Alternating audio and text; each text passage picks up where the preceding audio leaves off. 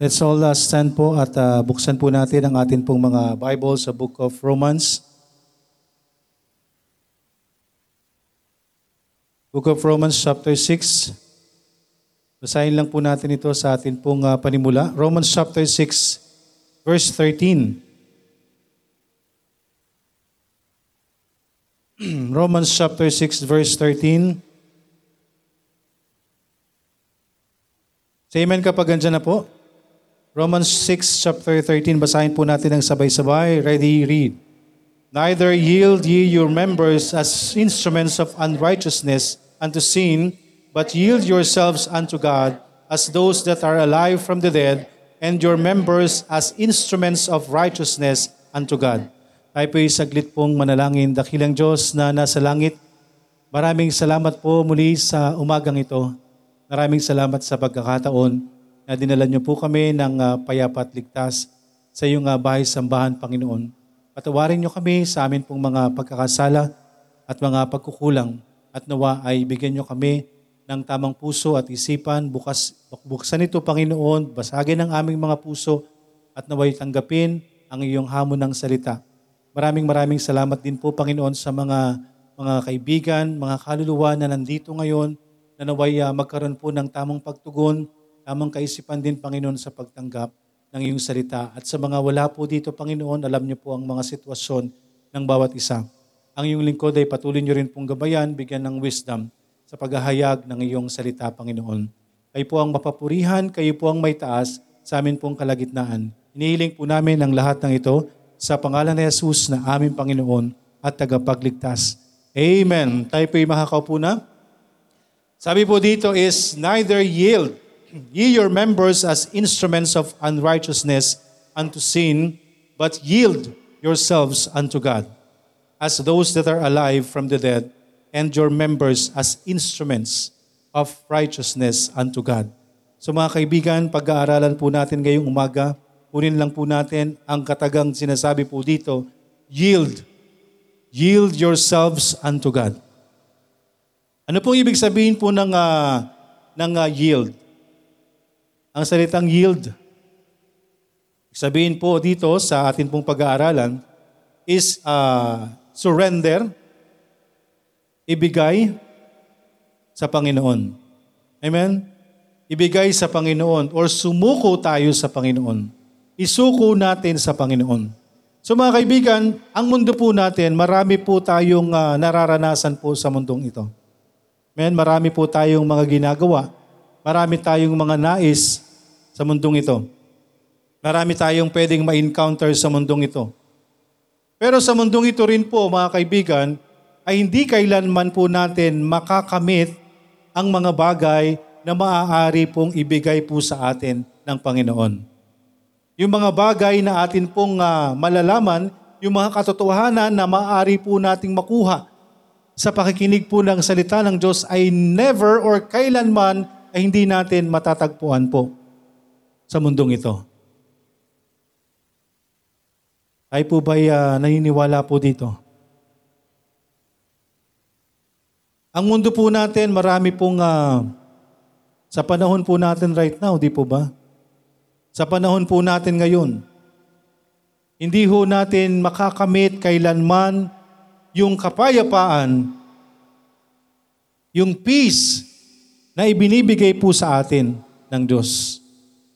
Yung peace na maaari po nating maranasan sa Panginoon. Yung kapayapaan po na kahit may mga bumabagabag po sa atin, di po ba? Ay nandun pa rin po. Binibigyan tayo ng maayos na kapahingahan ng Panginoon. Kahit may mga alam tayong dinadala sa buhay natin, at peace po tayo. Di ba? Kahit ano yung mga nasa paligid natin, mapayapa tayo. Dahil alam natin kasama natin ang Panginoon. Amen? Yun pong kaligayahan. Di po ba? Sa mundong ito, saan po ba tayo kumukuha ng kaligayahan? Unang-una po sa mundong ito, yung kaligayahan, yung kasiyahan, Di po ba? Kaligayahan na makasama natin yung mahal natin sa buhay. Di po ba? Kasama natin yung mga mahal natin sa buhay. Kaligayahan na nakukuha natin sa ibang tao. O kaligayahan o kasiyahan na kukuha natin sa mga pangyayari sa mundong ito. Pero at the end of the day, mga kaibigan, ano man yung mga kaligayahan, uh, mga kasiyahan na nakukuha natin sa sanlibutan ito, yan po ay pansamantala lang.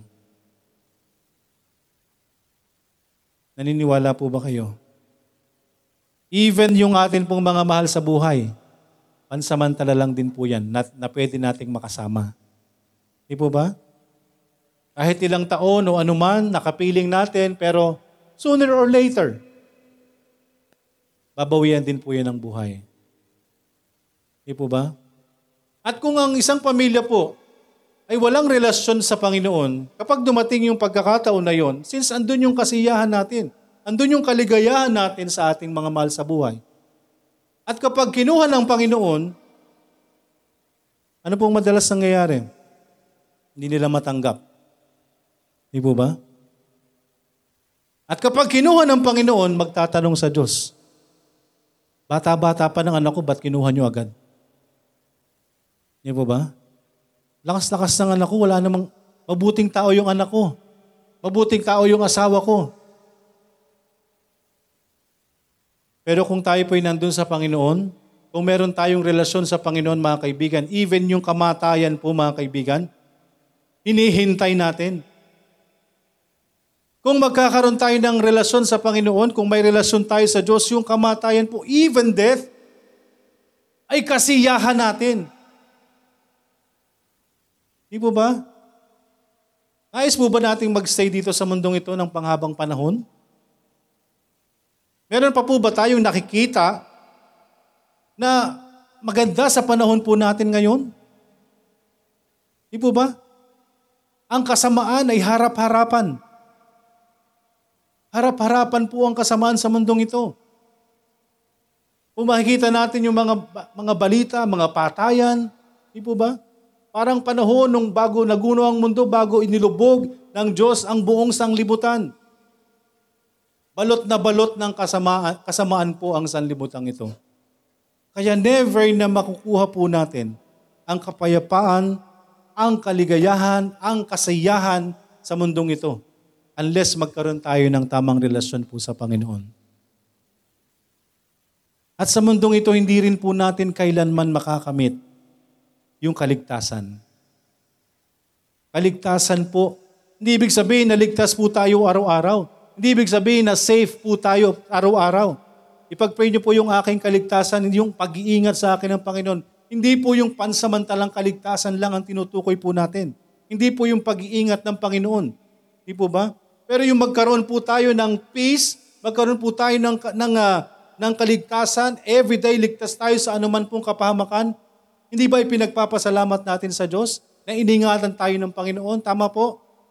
How much more po mga kaibigan, yung kaligtasan, yung pag-iingat, yung, pag, yung, pag, yung pagsama natin sa Panginoon, makapiling natin ang Panginoon ng panghabang buhay.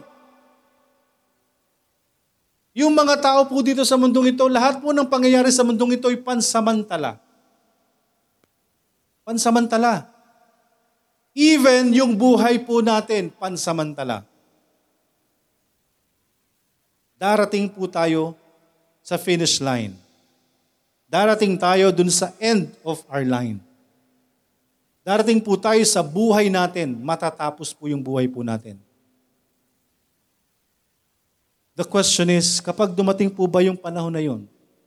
I am referring to death. Kapag dumating po ba yung kamatayan po sa atin? Nakahanda po ba tayo na humarap sa Panginoon? Nakahanda po ba tayo na harapin ang hatol ng Diyos? It is appointed unto man. Once we die. After that, judgment. So kapag namatay po ang isang tao, hatol ang kasunod. Wala na pong paglilitis. Dahil binigyan po tayo ng mahabang panahon sa mundong ito. Binigyan po tayo ng panahon ng Diyos na pumili. Kailangan nating pumili po sa mundong ito kaya yung pagdedesisyon po sa buhay po natin, ang mundong ito'y abalang-abala sa lahat ng bagay. Di po ba? Abalang-abala po ang mundong ito sa anumang mga bagay. Sa pansarili po natin o para sa ating mahal sa buhay o sa kung ano paman, para sa ating kinabukasan, abalang-abala po ang tao po dyan. At tayo po'y binibigyan po ng paalala ng Panginoon, mga kaibigan. Binibigyan po tayo ng paalala ng Diyos. Kahit anong makamit natin sa mundong ito, wala po yung kapakinabangan dahil hindi natin maaaring ibayad po yan sa atin pong kaluluwa. For the wages of sin is death. Ang kabayaran ng kasalanan ng sangkatauhan ay kamatayan. O lahat naman po tayo mamamatay. Yes. Lahat ng tao mararanasan po yung first death. Unang kamatayan. Ano po yung unang kamatayan? That's physical death. Mararanasan po ng lahat yan. Pero kung wala tayong relasyon sa Diyos, even the second death, mararanasan po natin. That is eternal punishment. That is spiritual death. Wala tayong relasyon po sa Diyos, kaya tayo po'y diretso sa impyerno. Lahat ng tao actually, mga kaibigan, kung hindi sila magdidesisyon, automatic, meron na silang kahatulan. Kung hindi mo tatanggapin ang Panginoong Yesus bilang ating tagapagligtas, nahatulan na tayo. Amen? John 3.16 says, For God so loved the world that He gave His only begotten Son, that whosoever believeth in Him should not perish but have everlasting life. And then sabi po ng verse 18, He that believeth is not condemned. Silang nagtiwala, silang tinanggap si Kristo, ay wala ng kahatulan. Pero sabi nga po sa hindi magtitiwala, But he that believeth not is, actually hindi isa nakalagay po dyan, was condemned already. Is ba or was? Basta yung condemn is past tense. Ando na yung kaparusahan. Condemned already. Kapag tinanggihan po natin ang Diyos, mga kaibigan, ando na po yung kahatulan. Kung ang mga taong may relasyon sa Panginoon, nang inihintay po nila ay ang kanilang kamatayan. Kaya nga po sabi ko po, hindi tayo even death, hindi ho natin kinatatakutan. Kung ang isang pamilya po ay ligtas, yung kamatayan po ay kasiyahan. Amen? Yung kamatayan po ay kasiyahan because alam po natin, kapag tayo po ay namatay, andun po tayo, kapiling po tayo ng Diyos. Sigurado tayo na makakapiling po tayo ng Panginoon because we have the right relationship with the Lord Jesus Christ, which is the only Savior, the only way to heaven. Pero ang mga tao pong walang relasyon sa Diyos, tingnan niyo po kapag may nam- pag namatayan. Di ba? Pag namatayan, andun po yung ah, umaatungal. Hindi nila tanggap, nalulungkot sila, hindi sila hindi nila hindi sila ready sa kamatayan. Pero ang isang may relasyon po sa Panginoon. Yes, andun po yung lungkot. Di po ba naranasan na po natin yan dito sa simbahang ito? Na tayo po may nauna na po sa atin. Sinong gustong sumunod? Di ba? Kung kalooban po ng Panginoon, bakit hindi? Bakit? Ayaw mo pa ba? Ayaw mo pang maranasan yung streets of gold? Ha? Ayaw mong makita yung, yung, yung kaharian ng Diyos? Ayaw mong makasama? Di ba? Ito po ay wala, ito po ay dito sa lupa. Pero kung makikita po natin yung glory, kung makikita po natin yung langit, yung, yung, pong pag, yung inaasahan po natin, yung pag-asa po natin, wala pong sinabi po ang sanlibutan. Sa ipapakita po sa atin ng Diyos. Kaya nga nasabi ni Pablo, di ba? Romans chapter 8 verse 28. For I reckon that the sufferings of this present time, ano man yung nararanasan mo sa mundong ito, kapatid, Ano man yung paghihirap na nararanasan mo ngayon. Kung magkakaroon ka ng tamang relasyon sa Kanya, sasabihin mo sa Panginoon pagdating mo doon, Lord, bakit yun lang yung pinaranas mo sa aking hirap? Walang-wala dito sa kapalit na ito. For I reckon that the sufferings of this present time, yung paghihirap na meron tayo sa mundong ito, lahat po tayo may sufferings, mga kapatid, tama? Diba? Kanina, na, andyan yung, ang, ang, kaga- kanina kausap ko ang isang bata. Diba? Sabi niya gusto na raw niyang maglakbay. Gusto niyang mapatulad kay Christian, Pilgrim's Progress. Actually, right now, we are all traveling. Nagpapatuloy na tayo. Naglalakbay na tayo. Pwedeng nandun ka pa lang sa start ng race. Nandun ka pa lang sa nakikinig ka ng salita ng Diyos, nag-aaral ka ng salita ng Diyos. Pwedeng nandun ka, nalagpasan mo na yung kaligtasan, ligtas ka na. And right now, you are still. Kaya nga po yan yung uh, progress. Yan po yung paglalakbay po natin. Tayo po yung naglalakbay. Kung nandun ka na sa relasyon mo sa Panginoon, patuloy pa rin yung paglalakbay natin. Kaya nga nung naligtas siya, andun, nabigyan siya ng armor of God. Because alam ng Diyos, kapag tayo naligtas, marami pa rin tayong mararanasan. Hindi natatapos ang paghihirap natin. Hindi inilihim ng Diyos sa atin na tayo makararanas. Di po ba? Makararanas tayo ng mga paghihirap. Pero sabi nga po ni Pablo, nung, nung naranasan niya ang pagliligtas ng Panginoon, alam niya, ano man yung problema natin sa mundong ito, baliwala kapag nandun na tayo. For I reckon that the sufferings of this present time are not worthy to be compared with the glory which shall be revealed in us. Amen? Kaya mga kaibigan, kung wala po tayong relasyon sa Panginoon, wala tayong aasahan na ganun. Wala tayong hope. Hindi natin maaasahan yung mga bagay. Kaya mga kaibigan, it's about time na sumuko tayo sa Panginoon. Yield unto God. Yield yourselves unto God. Isuko natin sa Panginoon ang sarili natin. Because kung hindi natin isusuko yung sarili natin, hindi natin iiwan anuman ang bagay dito sa mundo, hindi tayo karapat dapat sa Panginoon, mga kaibigan. Sa mundong ito, marami tayong mararanasan. Maaaring nakararanas ang sanglibutang ito ng mga problema, mga pighati, maraming karamdaman, maraming kung ano-anong binibigay na karamdaman, na sakit, na isipin, And worse, ano ang ginagawa ng tao kapag hindi na nila kinakaya, hindi nila na, nakakaya yung mga problema nila. They want to end their lives. Di po ba? Gusto na nilang mawala. Gusto na nilang tapusin yung kanilang paghihirap. So mali yung kanilang pagsuko. Kung meron tayong mga, mga dinadala, meron tayong mga problema, hindi na natin kaya, nabibigatan tayo sa mga dinadala natin, it's about time to, to yield yourselves unto God. Isuko natin sa Diyos ang ating sarili. Huwag nating dalhin, huwag nating pasanin. Di po ba? Kita niyo yung burden ni Christian? Dinadala niya sa kanyang sarili. Pero nung ipinagkatiwala niya sa Panginoon ng lahat, tinanggal ng Diyos lahat ng kanyang dalahin. Tinanggap niya si Kristo bilang tagapagligtas at hinayaan na si Kristo ang kumilos sa kanyang buhay.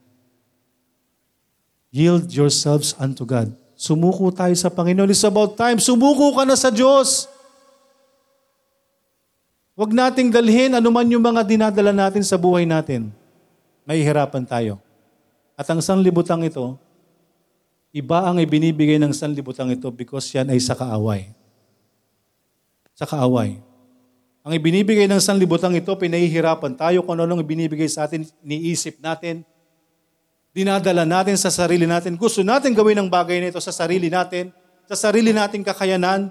Hindi tayo umaasa sa Diyos, kaya nahihirapan po tayo.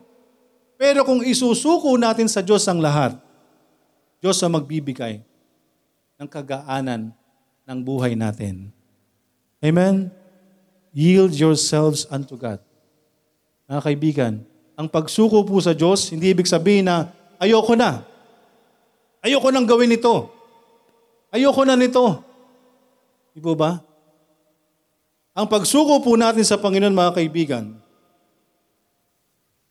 surrendering ang pagsuko natin sa Panginoon ay pagsusuko po ng ating puso at isipan. Ibig sabihin po, it is giving up ourselves. Ibig sabihin, isusuko po natin ang ating sarili sa Panginoon. Hindi tayo titigil.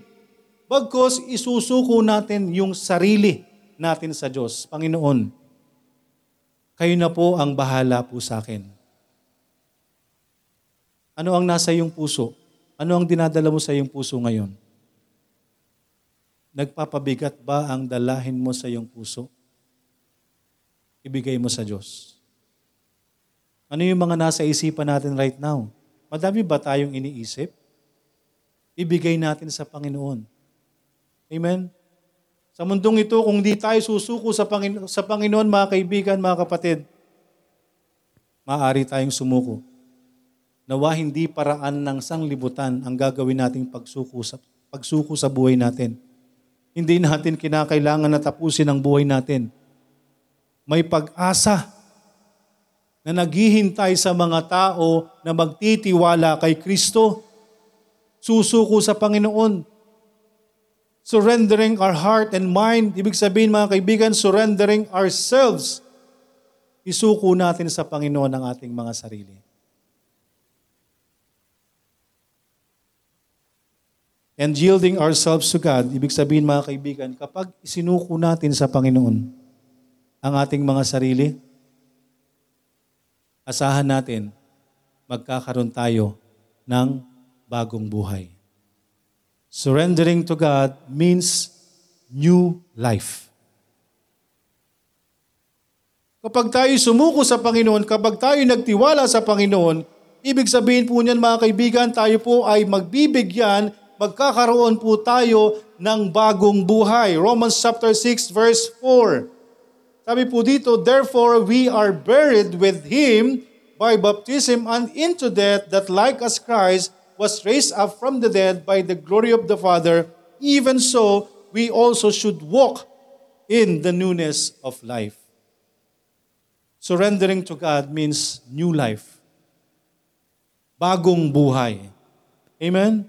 Mga kaibigan, ang isang, ang isang nilalang na susuko sa Panginoon, magkakaroon po siya ng bagong buhay.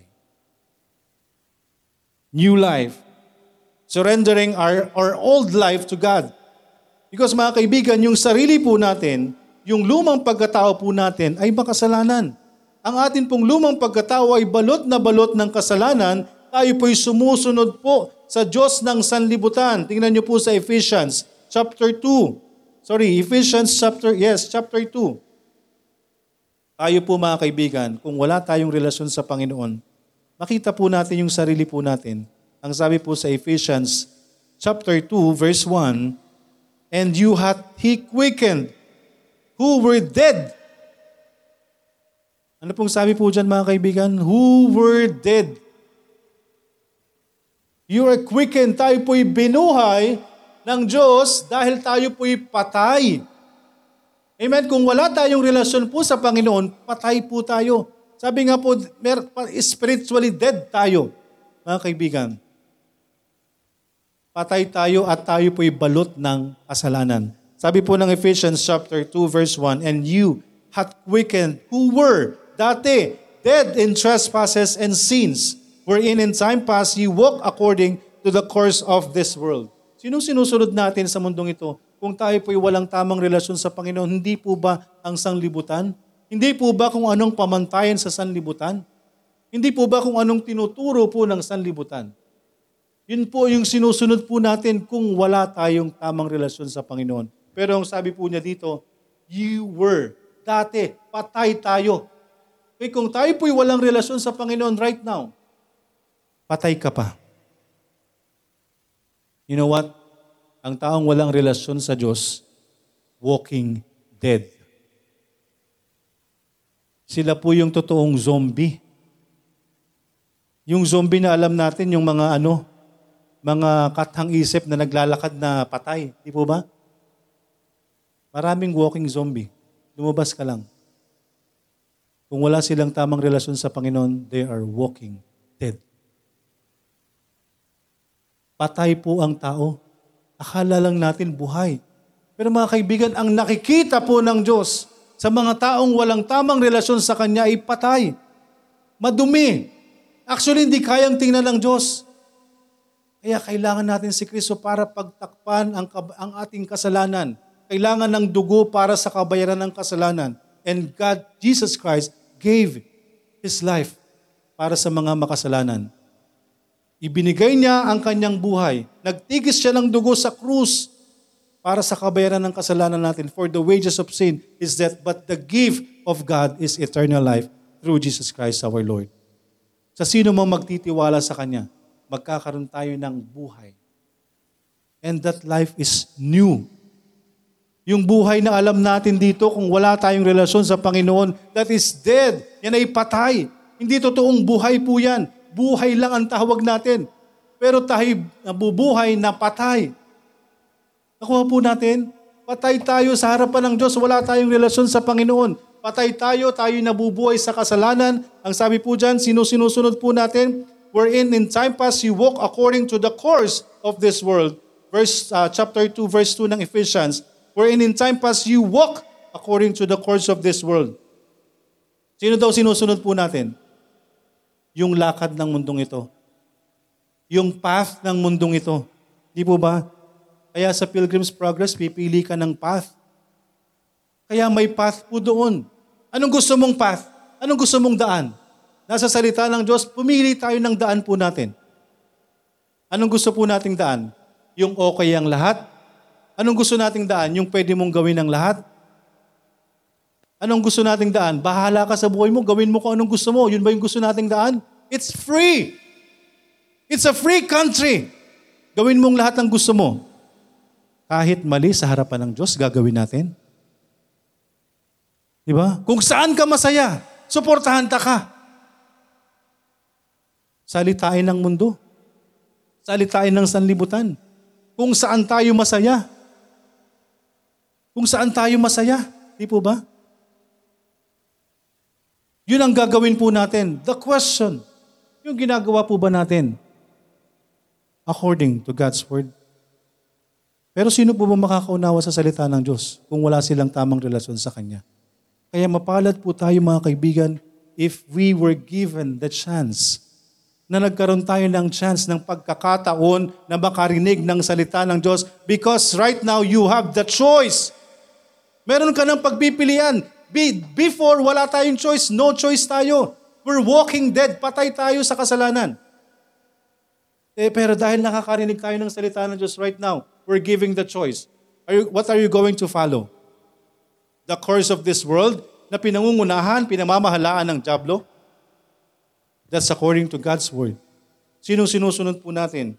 When we're in the time pass ng mga dati kayo, sumusunod kayo sa pamantayan ng mundong ito, according to the prince of the power of the air, the spirit that now worketh in the children of disobedience. Sino po yung children of disobedience? Sila po yung mga taong hindi nakikinig sa salita ng Diyos. If you are not listening to the word of God, you are the children of disobedience. And your father is the devil. Kung hindi tayo makikinig sa salita ng Diyos, we are listening to the word of the enemy. To the prince of the power of the air. The prince of the power of the air is Satan. This world was made by God, pero nang pumasok ang kaaway, ang, sang, ang, ang, ang Diablo na po, ang nangunguna sa mundong ito. Pinasok na ng kaaway ang sanlibutan ito. Are, are you not wondering, bakit ang gulo ng mundo? Are you not wondering bakit ang tao hindi na nagkakasundo? Bakit puro gulo? Are you not wondering bakit ang tao mas sinusuportahan yung kasalanan? Hindi po ba tayo nagtataka na yung mga illegal, legal na ngayon? Hindi po ba kayo nagtataka na yung mga maling relasyon tama na ngayon? Yun ang sinusunod ng mundo. That's the course of this world. Because they are following the God of this world, which is Satan. They are being deceived. Pero mapalad po tayo mga kaibigan. Ngayong umaga, nandito ka, mapalad ka, nakakarinig ka ng katotohanan nakakarinig ka ng salita ng Diyos and it is your choice. Kung nakarinig na tayo ng katotohanan, ikaw na ang mamimili. Anong susundin mo? Si Satan o ang Panginoon? Ang Diyos. It is your choice. Sinabi na ng salita ng Diyos na dati sinusunod nyo si Satan. Dati sinusunod nyo ang patakaran ng mundong ito, ang kasalanan ng ginagawa nyo. Because you were children of disobedience, kayo ay mga sumasalangsang, hindi kayo sumusunod sa Diyos. At yan ang simula po ng kasalanan in the Garden of Eden, disobedience. Pinagbili na na bawal kainin ito, kinain pa rin. Pasaway. Disobedience. Hindi dahil sa kanila pa rin, sa Diablo. They, be, they deceive. Satan deceived the first man. Nalinglang ni Satan ang unang tao. At nung nangyari po yan, napasok ng kasalanan ng sanlibutan. Napasok ng kasalanan ng sanlibutan. Di po ba? Kaya patuloy po natin na dapat unawain ang salita ng Panginoon kung tayo po'y nakarinig ng salita ng Diyos, kung tayo po'y nakarinig ng salita ng Panginoon. It is our choice. Tayo po ang pipili. Tayo po yung gagawa ng decision po natin sa buhay po natin. If we are going to surrender, kung tayo po'y susuko sa Panginoon mga kaibigan, magkakaroon po tayo ng bagong buhay. Amen? Magkakaroon tayo ng bagong buhay. Surrendering to God means new life. Surrendering to God, ibig sabihin, yan po'y bagong buhay. Kapag sumuko po tayo sa Panginoon, yan po ay magbibigay sa atin ng bagong buhay. Hindi tayo mananatili doon sa luma nating pagkatao. Ang luma nating pagkatao ay kasalanan. Ang luma nating pagkatao ay pagsunod sa Diyos ng sanlibutan. Ang luma nating pagkatao ay pagsunod sa kautusan, sa katuruan ng sanlibutang ito. At alam naman po natin na ang katuruan ng sanlibutang ito ay puro kasalanan. Nakita po natin yung mga mali nagiging tama, yung mga illegal nagiging legal. Di po ba? Kaya dapat po mga kaibigan, sumunod po tayo sa Panginoon, sumunod po tayo sa salita ng Diyos, sumuko po tayo sa Panginoon, mga kaibigan. Sabi po sa first uh, 2 Corinthians chapter 4, kung tayo po ay uh, susunod sa Panginoon, magkakaroon po tayo ng bagong buhay. 2 Corinthians chapter 4 verse 16, sabi po dyan, Sorry, 2 Corinthians. 2 Corinthians chapter 4 verse 16. For which cause we faint not, but though our outward man perish, yet the inward man is renewed day by day. Mga kaibigan, pag tayo po'y naligtas, okay? Kapag naligtas po tayo, though yung atin pong katawan, okay? Kahit anong gawin po natin sa sanlibutan ito, kahit ano pong gawin nating uh, ano bang mga ginagamit po natin, bang mga iniinom po natin, mga pinapahid natin na kung ano-ano. Mga kaibigan, mawawala po yan. Okay? Kung wala tayong relasyon, wala pong kwenta po yan sa Panginoon. Because yan po'y mawawala. Pero again mga kaibigan, mag, uh, masira man ang ating panglabas na kaanyuan. Pero kung tayo may relasyon sa Panginoon, that was renewed day by day. Amen? Kaya hindi importante po yung itsura po natin. Huwag nating ipagmayabang yung itsura po natin. Okay? Aanin po natin yung itsura po nating maayos, maganda. Wala naman tayong relasyon sa Panginoon. Anong tingin sa iyo ng Diyos? Para kang naaagnas na bangkay. Tayo po isang maduming basahan sa harapan ng Panginoon kung wala tayong relasyon sa Kanya. Kaya dapat hindi natin pinagmama, pinagmamalaki o kaya pinagtutuunan ng mas maraming panahon yung ating sarili, yung itsura natin? Kung wala tayong relasyon sa Diyos, sayang lang. Pero ang sinasabi po ng salita ng Panginoon, though our outward man will perish, masisira ang panglabas nating kaanyuan, pero kung may relasyon ka sa Panginoon, our inward man is renewed day by day. Amen? Habang tumatagal po, tayo po ay ano, parinyo ng parinyo, paganda ng paganda because nananatili tayo sa harapan po ng Diyos. Nananatili tayo sa kalooban ng Panginoon. If we are going to surrender to God, magkakaroon tayo ng buhay na, na bagong buhay. Sabi po sa 2 Corinthians chapter 5, alam na alam na po natin yan mga kaibigan. Therefore, if anyone be in Christ, he is a new creature. All things are passed away. Behold, all things are become new. Mga kaibigan, ang isang ligtas, ang isang magkakaroon ng tamang relasyon, ang kapag sumuko ka sa Panginoon, magiging kang isang bagong nilalang. Amen? Isang bagong nilalang. All things are passed away. Behold, all things are become new. Yung luma nating pagkatao, mawawala po yan. Okay? Hindi lamang po yung panglabas. Huwag nating isipin na kapag tayo naligtas ay tayo popogi, gaganda o anuman. Puputi o anuman. Hindi po yan ang tinutukoy ng Panginoon na bagong nilalang. Bagong nilalang, ano po tayo? Sino po tayo? Ano po tayo dati mga kaibigan? Tayo po ay children of disobedience. Sumusunod tayo sa Diablo. Pero kung magkakaroon tayo ng tamang relasyon, susuko tayo sa Panginoon, magpapasakop tayo sa Diyos, babaguhin tayo ng Panginoon. Magigi tayong bagong nilalang. Hindi na tayo susunod sa mundo. Amen? Kaya dapat tayong mga ligtas, mga kaibigan, alam po natin ang salita ng Diyos. Dapat alam po natin ang sinasabi ng Panginoon, if you truly are saved, kung totoong niligtas ka ng Diyos, dapat nagbabago tayo. Ito po yung sinasabi ng Panginoon, newness. Lumakad tayo sa pagbabago ng ating pong buhay. Hindi sa ating kakayanan, kundi sa kakayanan ng Diyos. Biyaya pa rin po ng Panginoon. Kaya yung pagpapatuloy natin, yung progress natin, di po ba? Nung naligtas po si Christian, mga kaibigan, I'm referring to the Pilgrim's Progress. Nung naligtas po si Christian, hindi naman natapos ng paghihirap niya, di ba? Nung simulang paglalakbay niya, yung pag-travel niya, nakikinig siya ng salita ng Diyos niyan. Marami siyang mga naranasang pagsubok pero nagpatuloy pa rin. Kaya kung tayo po nakikinig tayo ng salita ng Diyos and then eventually na-offend na agad tayo, hindi na tayo nagpatuloy, hindi tayo maliligtas. Kaya magpapatuloy lang po tayo. Nakarinig ka ng salita ng Diyos.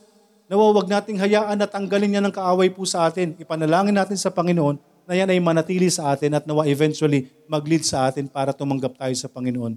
Ipagkatiwala natin ang ating Panginoon sa ang ating buhay sa Panginoon. Isuko natin sa Panginoon ang ating mga buhay nang sa gayon magkaroon tayo ng bagong buhay. Amen? Kung tayo po'y susuko sa Panginoon, mga kaibigan, may iba po yung atin pong mga kaisipan. Magkakaroon tayo po ng bagong buhay.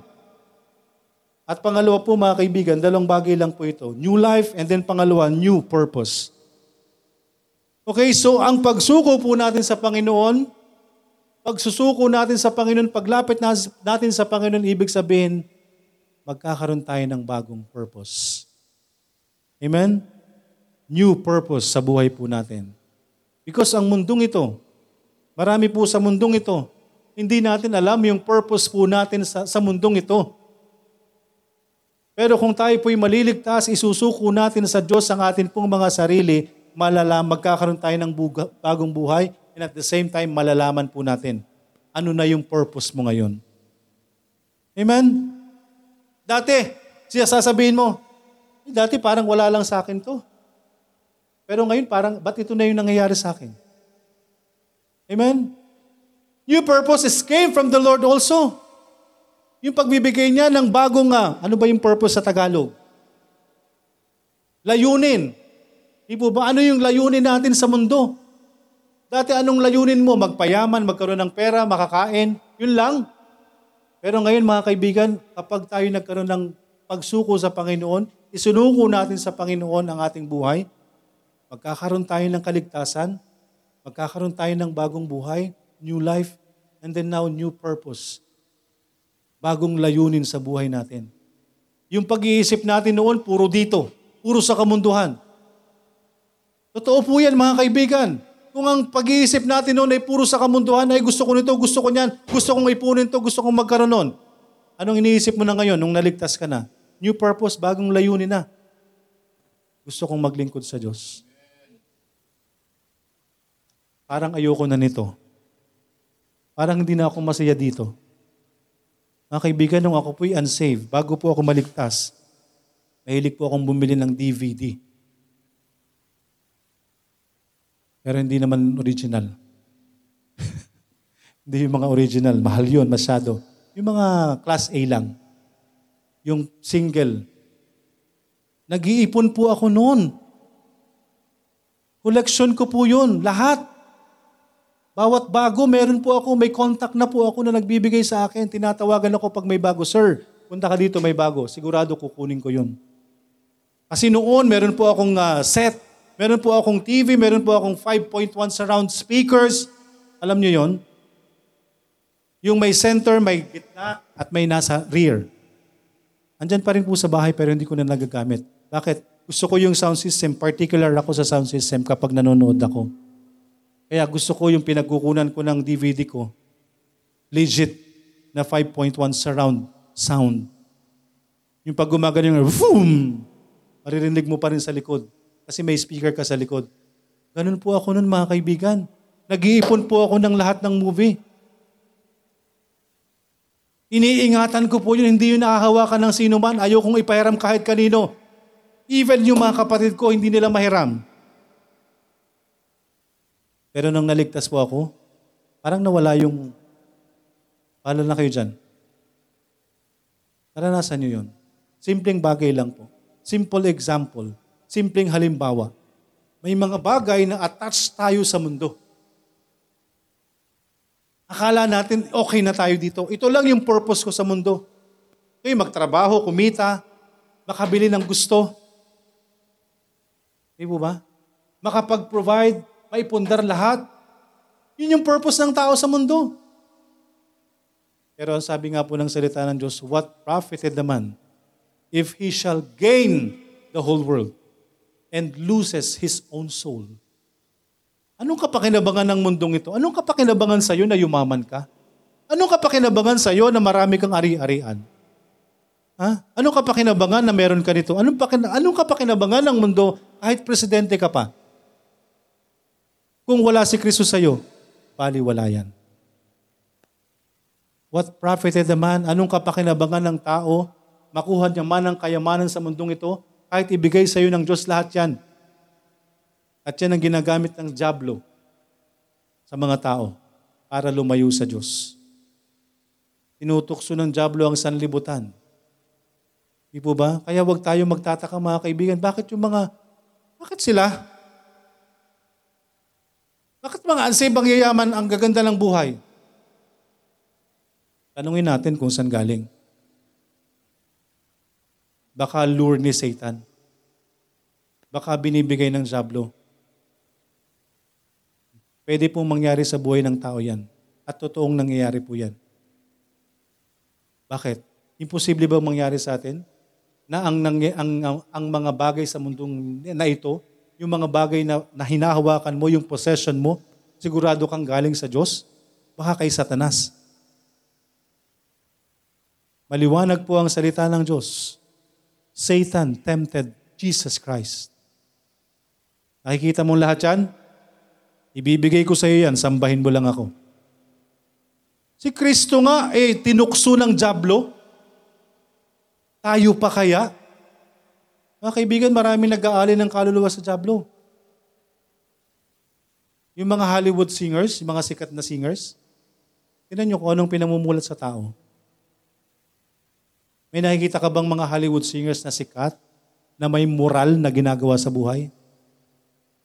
Nakakit, baka nanonood pa rin kayo ngayon ng mga, ng mga tawag doon, music video. Mga worldly na music video. Anong ipinapakita sa atin? Ha? Hindi lang last, kung hindi pagsamba sa Diablo. Ha? Nakikita ba natin yon? Dahil they sold their souls to Satan. Sinamba nila ang Diablo nang sa gayon ibigay sa kanila ang mundo. Pero anong kapakinabangan po niyan kung makamit po natin yan ang bandang huli niyan mga kaibigan? Sisingilin ka ng Diablo. Enjoy now, pay later. Kapag nagsuko ka ng, ng kaluluwa kay Satan, mga kaibigan, kasama ka sa impyerno. Pero kapag isinuko natin sa Diyos ang buhay natin, makakasama tayo ng Diyos sa langit. So kanino tayo susuko? Susunod pa rin tayo sa mundo? Susunod pa rin tayo sa patakaran ng mundong ito? Nawa maging mapagmatsyag po tayo tayong mga ligtas, pwede tayong isway ng kaaway. Ibig sabihin, hindi ibig sabihin na ligtas tayo, okay na tayo. Pwede tayong linlangin ng kaaway na ginagawa natin ng mga bagay-bagay according to the course of this world. Still, andun pa rin, nilinilang pa rin tayo ng kaaway. Nagpapatuloy pa rin tayo sa sanlibutan, nililigaw tayo ng kaaway. Save ka, pero hindi ka napapakinabangan ng Diyos. Inutil ka sa harapan ng Panginoon, wala kang kapakinabangan. Hindi ka encouragement sa kapwa, kundi stumbling block. Gusto po ba natin yon? Eh, hindi ibig sabihin na ano po, ligtas na tayo, okay na tayo. Ligtas ka na dyan, no. Nung naligtas po yung sa Pilgrim's Progress, andun po yung simula ng battle. That's why God gave His armor. Dahil alam ng Diyos, kapag pumasok tayo, sumuko tayo sa Panginoon, simula na ng battle natin. Spiritual battle. Sinong kaaway ni Christian doon? Si Satanas. Ibig sabihin po, pag sa salarawan po yan, na kung tayo po'y maliligtas at magpapatuloy, lagi po tayong bibigyan ng umang ng kaaway, lure. Ah, ano pong tawag doon? Yung ah, bitag. Marami pong i-offer si Satan.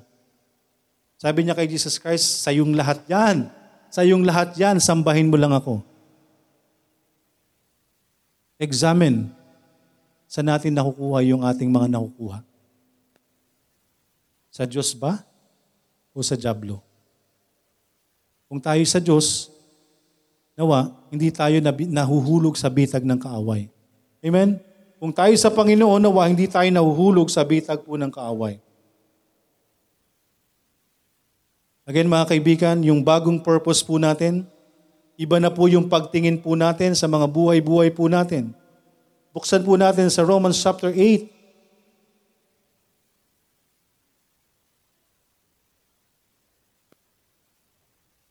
Romans chapter 8. Tama ba to? Sorry, sorry. Romans chapter 8 verse 28. Ito po yung pagharap natin sa buhay, facing life with a purpose. And we know that all things work together for good to them that love God, to them who are the called according to His purpose. Amen? Mga kaibigan, kapag nagkaroon po tayo ng uh, sumuko po tayo sa Panginoon, sinuko natin ang sarili natin sa Panginoon, magkakaroon tayo ng bagong buhay. Magkakaroon tayo ng new purpose. At yung purpose po natin, mga kaibigan, ipapakita po sa atin po yan ng Panginoon. Amen? Makikita po natin na hinaharap po natin. Ano man yung mga bagay sa mundong ito, hinaharap po natin ng maayos. Tama po ba? Because alam natin na ano man yung hinaharap natin, yan ay kasama sa layunin ng Diyos. Amen? Kasama sa layunin ng Diyos na tayo maging mas matatag sa buhay po natin. Kasama sa layunin ng Panginoon na tayo po'y patuloy na magtiwala po sa Kanya. Kaya andyan yung comfort ng salita ng Panginoon. Nasusunod po tayo sa Panginoon, hindi, hindi tayo hayahay. Okay, ang pagsunod po natin sa Panginoon, ano po yan? Ang pagsunod po natin sa Panginoon, maaari po tayong makaranas. Maaari tayong makaranas ng mga pagsubok sa buhay. But the good thing, but the good thing, nandun po tayo sa kalooban po ng Panginoon. Amen? Ano man po yung mangyari po sa buhay natin, alam natin. Ano man yung nararanasan po natin, may paghihirap man o mas madalas yung paghihirap po natin, okay? Kung madalas yung paghihirap po natin, pero nandun po kasama natin yung Panginoon. Because alam po natin ang layunin po ng Panginoon. Alam po ng Diyos yung purpose. Alam natin yung purpose po ng Panginoon. Amen? Alam natin na anuman po yung ginagawa natin sa buhay, nangyari man sa atin is tingin natin ay masama, pero alam natin na yan ay sa layunin ng Panginoon. Amen po ba? Patuloy niyo po akong ipanalangin. I am so distracted but I am trying to be composed. Mhm, sige po. So alam po natin mga kaibigan, sa buhay po natin, kung tayo po, nandun po ang Panginoon sa atin, anuman po yung nangyayari po sa atin. Maganda, o mas madalas, mas marami nangyayari po sa atin na hindi maganda. Pero dahil alam po natin na may layunin ng Panginoon po sa atin, andun po patuloy yung pagtitiwala po natin sa Panginoon. And we know that all things, hindi po something o hindi ito lamang. All things. Ibig sabihin po ng all things, good or bad. Pero as I've mentioned po, yung bad, mga kaibigan, that's also an opportunity. Di ibig sabihin na sa tingin ng tao bad, pero iba po yung paningin ng Diyos. Yung tingin natin na bad sa atin ay para sa kapanginabangan natin. So walang good or bad sa Panginoon. All things work together for good. Mad- Pangit man ang tingin po natin, di po ba? May problema man po tayo right now, okay? Tingin natin ay masama, tingin natin ay parang wala. Pero may ginagawa ang Diyos sa atin. May plano po ang Diyos po sa atin. Hindi tayo tinutugon sa gantong bagay. Isipin natin that all things work together for good. So kung yan ay para sa layunin ng Panginoon, tinuturuan tayo ng Panginoon na matuto tayong maghintay. Tinuturuan tayo ng Panginoon na matuto tayong magtiwala sa Kanya. Sa Kanya lang. Pero again mga kaibigan, hindi natin mauunawaan po yan unless sumuko tayo sa Diyos. Amen? Unless sumuko po tayo sa Panginoon. Magkaroon tayo ng bagong buhay, malaman natin ang bagong purpose, new purpose, layunin sa atin ng Panginoon. And we know that all things work together for good to them that love God, to them who are the called according to His purpose. May layunin po ang Diyos po sa atin. At malalaman lang po natin yan if we continue. Paano tayo makapagpapatuloy po mga kaibigan? Paano tayo magpapatuloy? Bilang tayo po ay nakaunawa sa Panginoon. Kung tayo po'y bagong ligtas, makapagpapatuloy po tayo sa bagong buhay natin, malaman natin ang purpose ng Diyos sa buhay natin by reading God's Word. Amen? By reading God's Word. Diyan po tayo mag-uumpisa. Kung tayo po iniligtas ng Diyos, kung totoong tayo ililigtas ng Panginoon, mga kaibigan, unang-unang hanapin mo, Bible. Totoo po yan. Naranasan ko po yan. Nung ako po naligtas, ito po ang hinahanap ko. Dahil ito po ay nag, uh, nagsisilbing gatas sa isang sanggol. Okay? Ang bagong nilalang po, ang ligtas ay parang isang sanggol sa umpisa. Isang sanggol sa umpisa. Pakakainin ng mga salita ng Diyos, painumin ng gatas hanggang siya'y lumaki ng lumaki. Lumago ng lumago. So para sa bago, sa mga bagong ligtas, sa bagong nakakaunawa, patuloy lang po tayo. Amen? Patuloy lang po tayong mag-aral po ng salita ng Panginoon at nawa lahat ng pinag-aaralan natin, tanggapin po natin. At magpatuloy po tayo. If we truly want, okay, na sumunod sa Panginoon, kung talagang, kung, kung ikay wala pang kasiguruhan ng kaligtasan, hindi ka paligtas, hindi mo pa sigurado, patuloy ka lang makinig. Mag-travel ka lang until the time that God save you. Amen? Until the time na iligtas ka ng Diyos. At kapag niligtas ka ng Diyos, magpapatuloy pa rin tayo. Kahit may mga battle tayo sa buhay.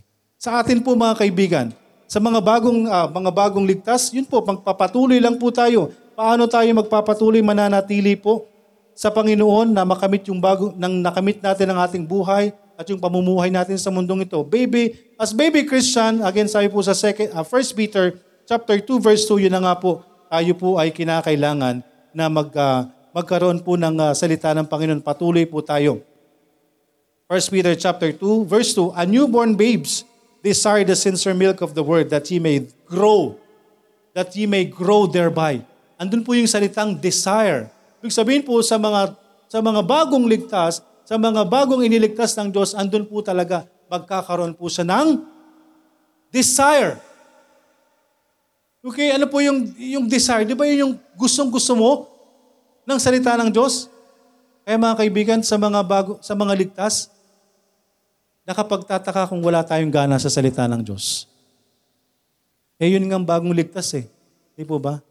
Nagde-desire eh tayo dapat lagi tayo magpatuloy. Para po sa atin, mga kaibigan, as baby Christian, kinakailangan nating magpatuloy sa, pag, uh, sa salita ng Diyos. And as growing Christian, Romans chapter 12.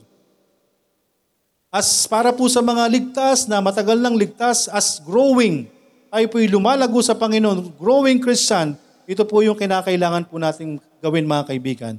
Lagi po nating ipinapaalala po sa atin. Romans chapter 12 verse 2. Sabi po dyan, and be not conformed to this world, but be transformed by the renewing of your mind, that ye may prove what is that good and acceptable and perfect will of God. Mga kaibigan, renewing of mind. As tayo po ay mga ligtas na dapat, ando na po yung isipan natin. Di po ba, be not conformed to this world, but be transformed. Mahihirapan po tayo magpatuloy, mga kaibigan, kung hindi po natin, yung kaisipan natin, andun pa rin tayo sa mundo. Renew our mind. Lumayo po tayo, humiwalay po tayo. Ephesians chapter 4, verse, uh, verses 23 to 24. Tingnan na lang po natin, Ephesians chapter 4. Matatapos na po tayo, Ephesians chapter 4, verses 23 to 24. Ang sabi po dyan, And be renewed in the spirit of your mind, and that ye put on the new man, which after God is created in righteousness and true holiness. Ano pong sinasabi ng salita? Ano sinasabi po sa atin bilang mga ligtas, bilang kristyano? Be ye holy. Amen? Hindi po tayo nagbabanal-banalan. Ginagawa po natin ito dahil ito po ang sabi ng Panginoon. Dahil nagsumuko tayo sa Diyos, nagbago tayo ng buhay, yan po ang sinasabi ng salita ng Diyos. Ang sino mang maliligtas magkakaroon ng bagong buhay. Kaya hindi tayo dapat nananatili kung ano tayo yung lumang pagkatao natin. At yan po yung nagiging struggle natin. Yan po yung persecution natin. Pilit po tayong hinahatak ng sanglibutan sa lumang pagkatao natin. Pilit nilang tinitingnan kung sino ka noon. Amen? Pero ang salita ng Diyos ang sundin po natin. Magpatuloy lang po tayo Because hindi ho natin ginagawa ang mga bagay na yun para sa kanila, kung hindi para sa kaluguran ng Panginoon. At nawa eventually, kausapin sila ng Panginoon, gamitin ng Panginoon ang testimony natin para makita tayo na nagkakaroon tayo ng pagbabago ng buhay. Nang sa gayon sila rin sumuko sa Panginoon. Amen? Kakausapin po ng Panginoon ang tao na sino mang handang humarap sa Kanya at magpaligtas sa Kanya.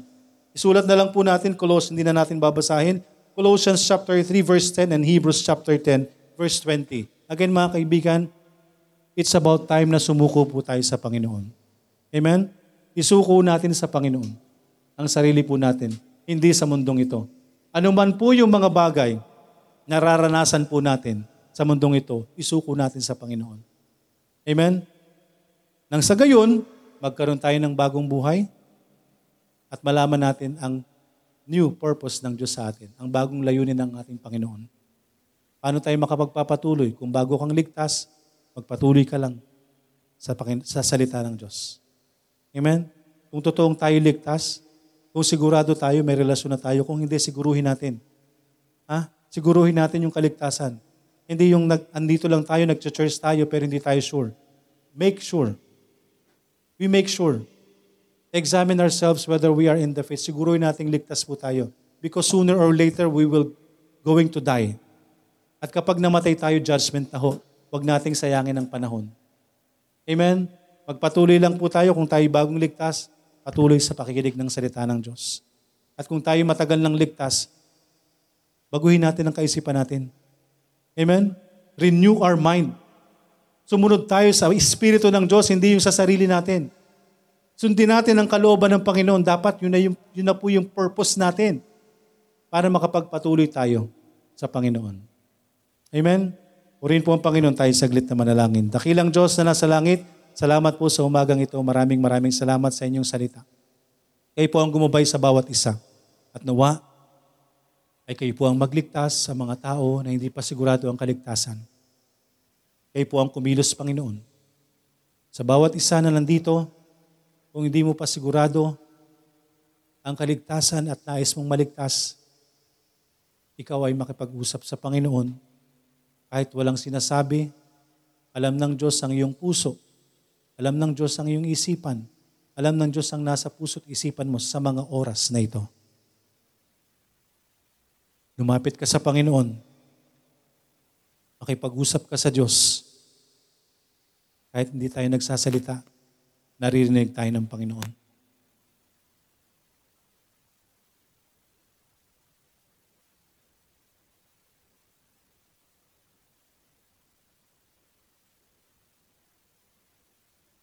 Panginoon, kayo po ang nakakaalam ng puso't isipan ng mga tao na nasa loob ng iyong bahay sambahan sa mga oras na ito. Inihiling po namin ang inyong gabay, ang iyong patnubay sa bawat isa. Naway masiguro po ang aming relasyon. Naway isuko namin ang aming buhay sa inyo. Magkaroon kami ng tamang pagsisisi.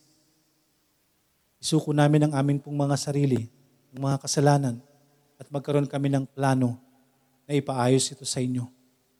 Panginoon, hawakan niyo po ang bawat isa. Bawat isang wala pang kasiguruhan ng kaligtasan. Because sooner or later, mamamatay kami. At nawa po, sa aming kamatayan at pagharap namin sa inyo, kami inyong tatanggapin sa iyong kaharian. Maraming salamat po. Mga kaibigan, mga, mga mahal sa buhay, mga kapatid, tayo ang magde-decide kung sino ang ating susundin sa buhay natin. Naway isuko natin sa Panginoon ang ating mga sarili. Panginoon, maraming maraming salamat po. Sa inyo na po namin tinatagubilin ng lahat at ang iyong mga anak patuloy naway magamit sa iyong ah, gawain, Panginoon, sa ikalalaganap ng iyong salita. At sa bawat isa, Panginoon, kayo pong kumilos at gayon din sa mga karamdaman, kayo pong magpagaling at sa lahat ng amin pong mga pangangailangan, kayo ang mag-provide. Maraming maraming salamat po. Pinupuri ka namin at pinapasalamatan. Inihiling po namin ang lahat ng ito sa pangalan ni Jesus na aming Panginoon at tagapagligtas. Amen.